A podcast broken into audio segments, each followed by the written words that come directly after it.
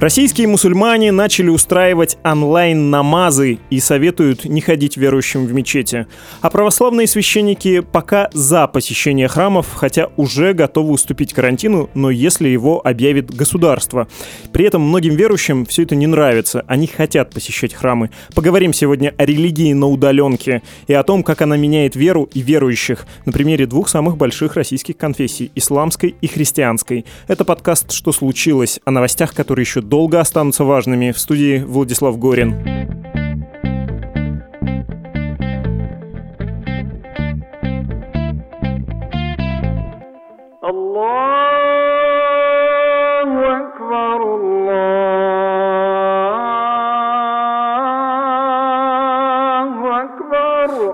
Записываем этот подкаст 20 марта, в пятницу, то есть во время пятничной молитвы. Это крайне важная для мусульман вещь, потому что община в это время обычно собирается вместе. И то, что вы слышите, происходит в практически пустой соборной мечети в Москве. Дело в том, что 19 марта Совет улемов Духовного управления мусульман России отменил коллективные и пятничные молитвы во всех мечетях и молельных домах.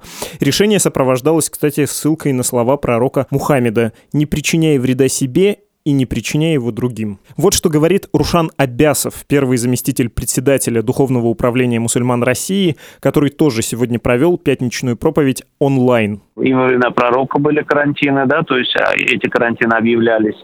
И даже объявлялись, когда были сильные ливни, холодная погода, то есть Муадин, призывающий на намаз, человек говорил вместо «спешите на молитву», он говорил слова «читайте молитву дома». Мы сейчас перешли именно тоже на такую же фазу. Мы э, призываем наших верующих читать молитву дома. Ну а проповедь они могут послушать, как я уже отметил, используя сегодняшние новые технологии, Э, интернета, соцсети и так далее, и так далее. Рушан Рафикович, я хотел все-таки еще раз спросить про пятничную молитву, поскольку у нее особое место, и помимо религиозного смысла есть еще смысл ощутить э, братство, э, единение общины. Как быть с этим, когда люди не могут лично встретиться и ну, почувствовать плечо?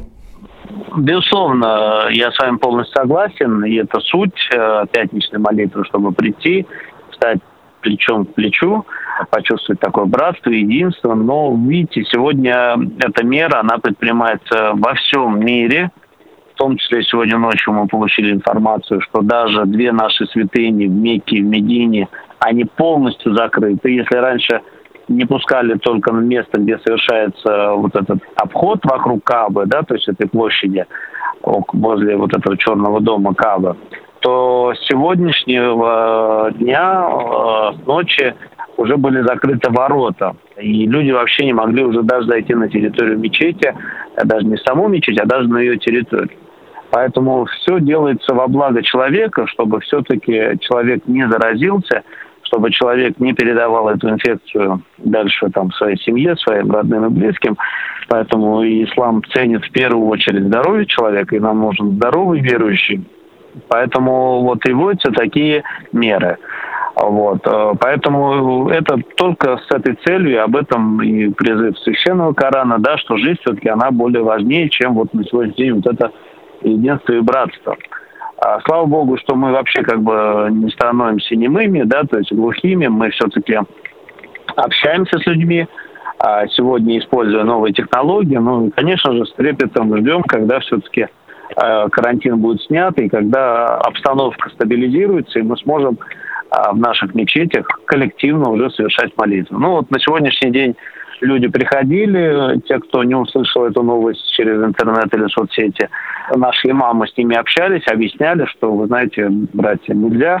С пониманием многие уходили. Ну, понятно, есть те, кто до конца не понимает ситуацию, но, конечно, слава богу, провокаций никаких не было, то есть люди мирно, спокойно разошлись.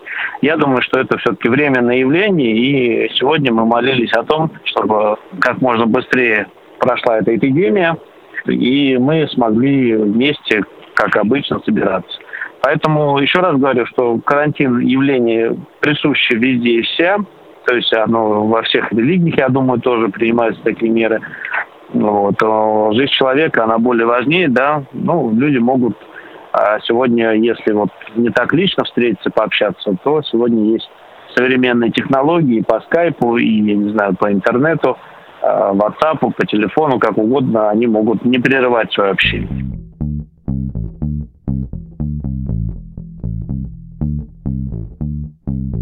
Русская православная церковь, в отличие от мусульман, пока не призывает воздерживаться от посещения церквей. И тем более не закрывает их. Более того, они проводят массовые мероприятия, так это назовем, опишем чиновничьим, бюрократическим языком. Что конкретно? С 10 по 17 марта в Петербурге в Казанском соборе были мощи Иоанна Крестителя, и поток верующих в церковь, э, конечно, увеличился. При этом были предприняты меры предосторожности. Стекло, за которым была христианская святыня и которого касались пришедшие верующие, регулярно протирали дезинфекционными салфетками добровольцы. А еще такие салфетки лежали неподалеку, чтобы верующие сами могли сделать это, ну то есть протереть поверхность, если волонтер вдруг не успел или человек бред брезгует, сомневается, опасается. И тем не менее, повторю, в Казанском соборе происходило то, что вообще-то не рекомендуется делать в разгар пандемии опасного вируса, то есть собрание большого числа людей в одном месте. Радуйся, яко Божиим смотрением глава твоя нетленно соблюдеси. Радуйся, яко утешение, освящение и цельбы христианам дадеся. Так звучит служба над мощами в Казанском соборе. А вот что журналистам «Радио Свобода» сказали верующие, которые пришли поклониться мощам. Не боитесь коронавируса? Нет. А почему? Ну, на всю волю Божью. У меня сильный ангел-хранитель. Я же за счет того, кто спасал, защищал нашу Родину. Этот российский опыт противоречит тому, что происходит в мире. Например, в Италии, где заболевших коронавирусом больше всего в Европе, православные приходы закрыты. Но там это было продиктовано не доброй волей духовных властей, а прямым запретом, который ввели светские власти. Российские власти пока прямого запрета не вводили. И у этого решения как церкви, так и государства продолжать ходить в храмы есть свои критики. Например, постоянный внутрицерковный оппозиционер протодиакон РПЦ Андрей Кураев назвал происходившее в Казанском соборе циничным бизнес-проектом. Примерно эта же логика у светского критика церкви, публициста и политолога Федора Крашенинникова. Он автор статьи в издании «Репаблик» с названием «Церковь времен пандемии». И одной из отправных точек для написания этой статьи была как раз ситуация в Петербурге, в Казанском соборе с мощами Иоанна Крестителя. В статье есть такая формулировка о пандемии и о позиции церкви. Дилемма для церкви невеселая. Или спасать свою паству физически, призывая ее сидеть дома, или спасать свою репутацию чудотворящей организации. Федор Крашенинников о том, почему православной церкви карантин не выгоден по мистико-финансовым соображениям. В чем проблема? Что церковь себя позиционирует как организация, которая творит чудеса. И, в общем, все достижения Русской Православной Церкви вот за те 30 лет духовного возрождения, которые, в общем, прошли, это создание множества крупных и мелких культов чудотворения. То есть это вот кастроли мощей, это культ Матроны Московской и локальные культы аналогично, где все строится на, в общем, вполне средневековом наборе чудес. Да, то есть исцеление, там какие-то чудеса, иконы плачут, мощи мироточат и так далее.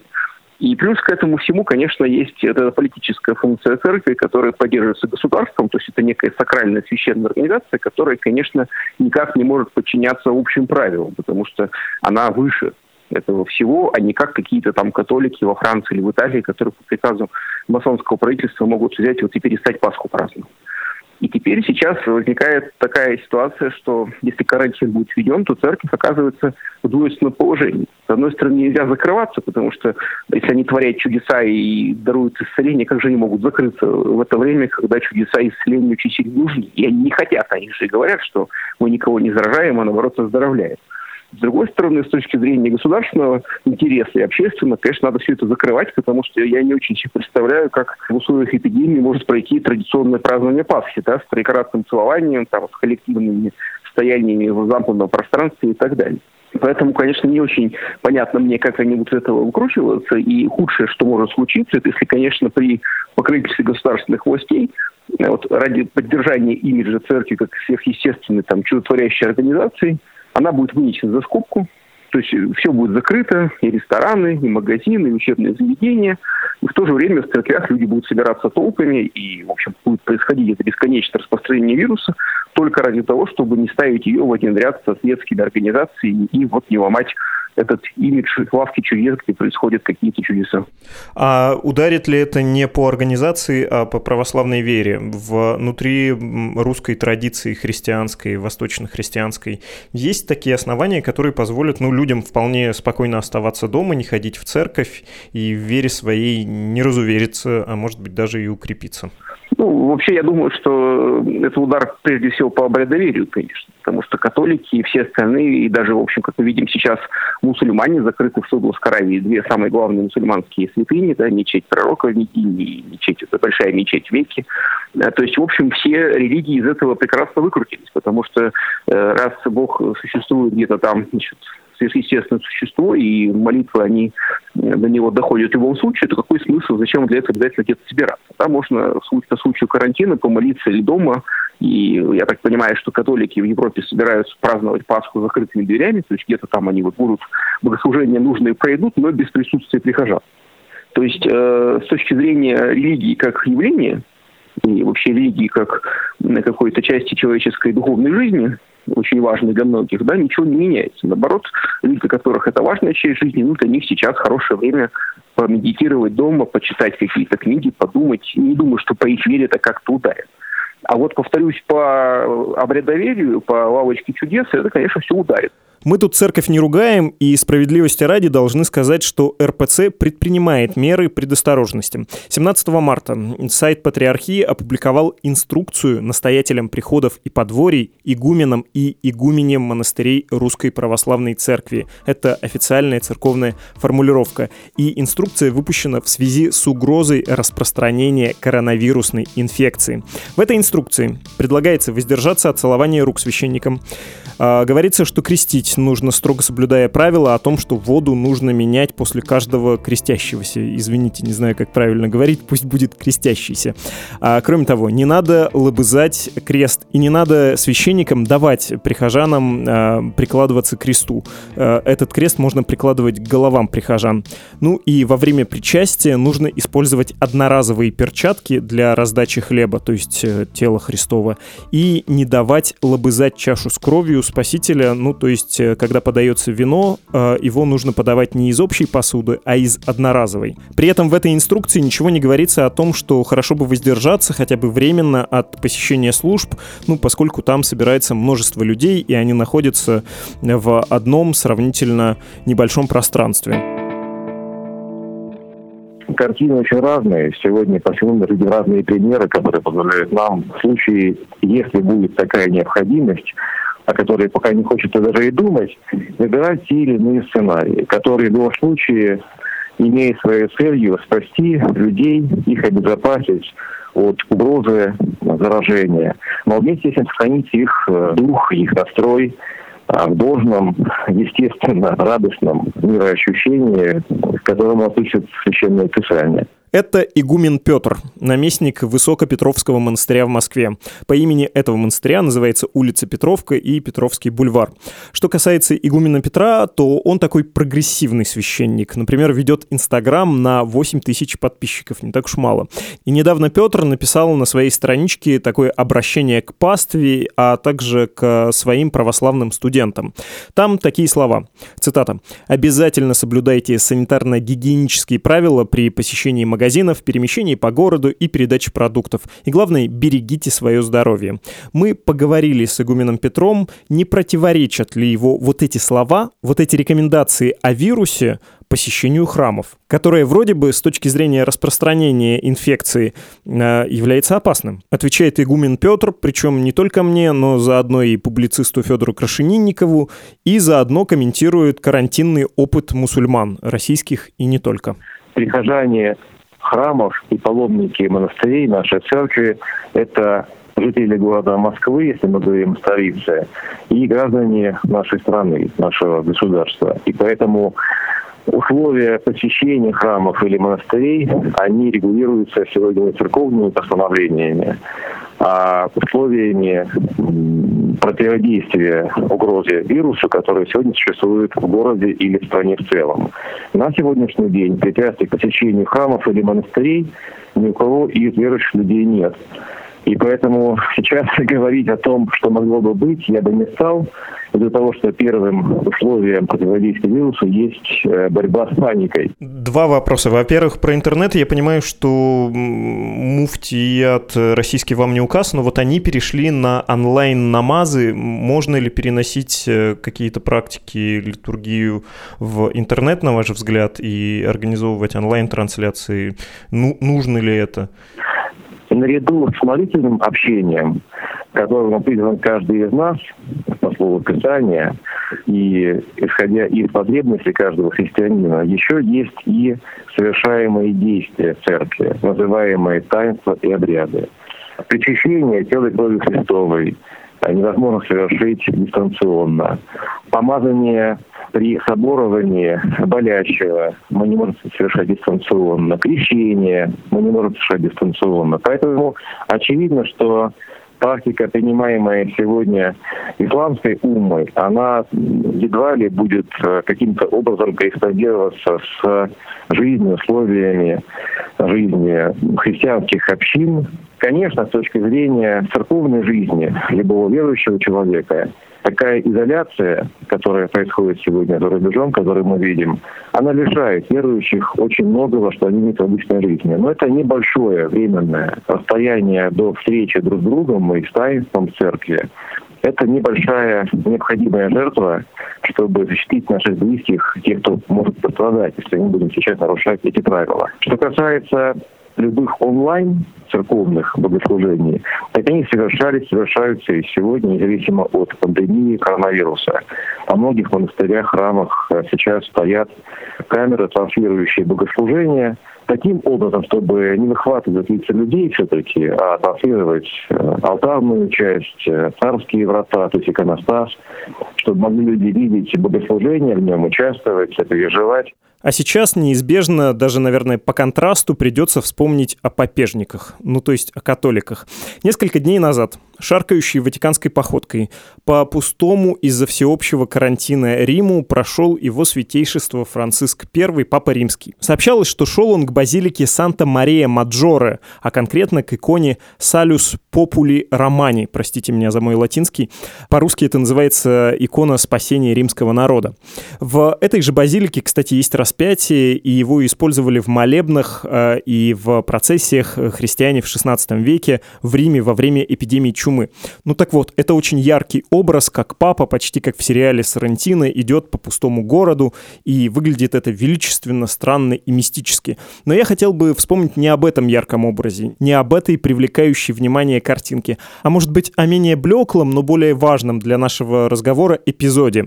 Еще в начале марта, конкретно 8 марта, Папа Римский отменил свою традиционную проповедь, которую он обычно читает с балкона апостольского дворца на площади Святого Святого Петра.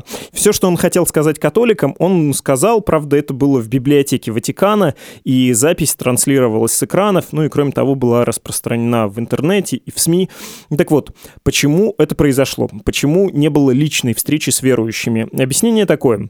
Послушать папу лично и увидеть его воочию приходит обычно очень много людей, порядка 40 тысяч человек. А в Италии уже тогда была сложная эпидемиологическая обстановка, уже тогда распространялся вирус, и Папа Римский решил, что нежелательно ему появляться, поскольку тогда придет больше народу, чем посмотреть на запись, тогда больше людей заразится. Религиовед Алексей Зигмунд объясняет, почему католики в ситуации пандемии оказались ближе российским мусульманам, чем а, российским же христианам православные в целом в России, они не существуют как э, аудитория во многом, да, потому что есть вот это знаменитое расхождение между количеством людей, которые называют православными, типа 60% условно, да, и количеством реальных прихожан, которые участвуют во всех этих офлайновых, как теперь можно говорить, практиках, да, их классически оценивают от 1 до 4% точнее посчитать невозможно. То есть, по большей части, люди, они существуют в некотором отрыве, скажем так, от необходимости каждое воскресенье, там, например, причащать или что-то в этом роде. И большинство людей как бы на это вообще наплевать, да. А серьезные какие-то э, последствия могут быть именно для вот этих 1-4%, либо для какого-то немножко большего числа людей, которые заходят в церковь иногда, и для которых это почему-либо важно относительно всей этой дискуссии про онлайн, да, как-то обозначился очень сильно вот этот разрыв, знаете, между конкретной, доживающей вот до сих пор и очень актуальной сакральностью, которая выражается в том, что в церкви всегда происходит какое-то чудо, например, да, или в каком-то просто священном месте, или, например, вот как недавно была эта дискуссия, что через э, причастие не может передаваться коронавирус, и что целование икон э, тоже в этом плане абсолютно безопасно.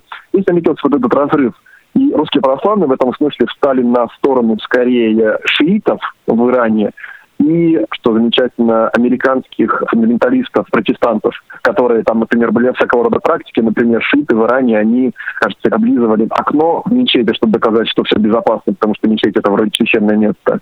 И, соответственно, в Арканзасе эти протестанты, они облизывали церковь, чтобы доказать, что никакого коронавируса нет, и все абсолютно безопасно, потому что все абсолютно священно. И вот эта дискуссия о том, что если все абсолютно священно, то никакая мирская профанная эпидемия здесь не может иметь никакого веса, она в Русской Православной Церкви до сих пор в основном, скажем так, доминирует. Да? С другой стороны, например, католики, потому что ситуация в Италии такая, потому что папа прагматичный человек, они сразу более-менее перевели все онлайн, и папа стал транслировать свои богослужения воскресные в полном одиночестве. Или, например, те же самые сунниты российские, у них пятничная молитва тоже прошла онлайн, а в том числе потому, что для мусульман таинство ну, не имеет такого значения, у них в принципе нет таинства. И что важно послушать мулу, соответственно, и самому эту молитву, есть как э, мусульмане совершают ее, собственно, четыре других раза в день, если говорить про пятницу, или пять раз э, в день э, в любой другой день. Спасибо Алексею. И сейчас, э, если он слушает, для него будет неожиданный поворот, потому что в конце хочется закончить чем-то повеселее. Ну и кроме того, не хочется, чтобы вы думали, что религиоведы лишены чувства юмора, что это очень серьезные люди. Это ведь у нас в эфире Алексей Зигмунд был таким серьезным, а у себя в Фейсбуке он шутит. Вот, например, что он написал о новости, которая была несколько дней назад, о том, что в православных храмах стали наливать больше когора из антисептических, противовирусных соображений. Алексей Зигмунд уверен, что эта мера бесполезная, причем с точки зрения христианского канона. Цитата. Потому что если все делать нормально, то у вас любой алкоголь по итогам превращается в кровь Христову. В крови Христовой содержание алкоголя, напоминаю, ноль, потому что с Тайной Вечери он уже успел бы выветриться. Это был ежедневный подкаст «Что случилось?» о новостях, которые еще долго останутся важными. Советуем вам послушать и другие наши выпуски, например, о городских страхах, про вертолеты, распыляющие дезинфицирующие средства по ночам, или захватывающие и веселые истории из жизни Эдуарда Лимонова. Подписывайтесь на нас, мы есть на всех основных подкаст-платформах, включая Apple Podcasts, Google Podcasts, Spotify, CastBox и Яндекс Музыку. Если хотите, чтобы мы позвали кого-то в эфир или просто хотите предложить редакции тему, пишите пишите на адрес подкаст собакамедуза.io и в Телеграм. Медуза loves you. До свидания.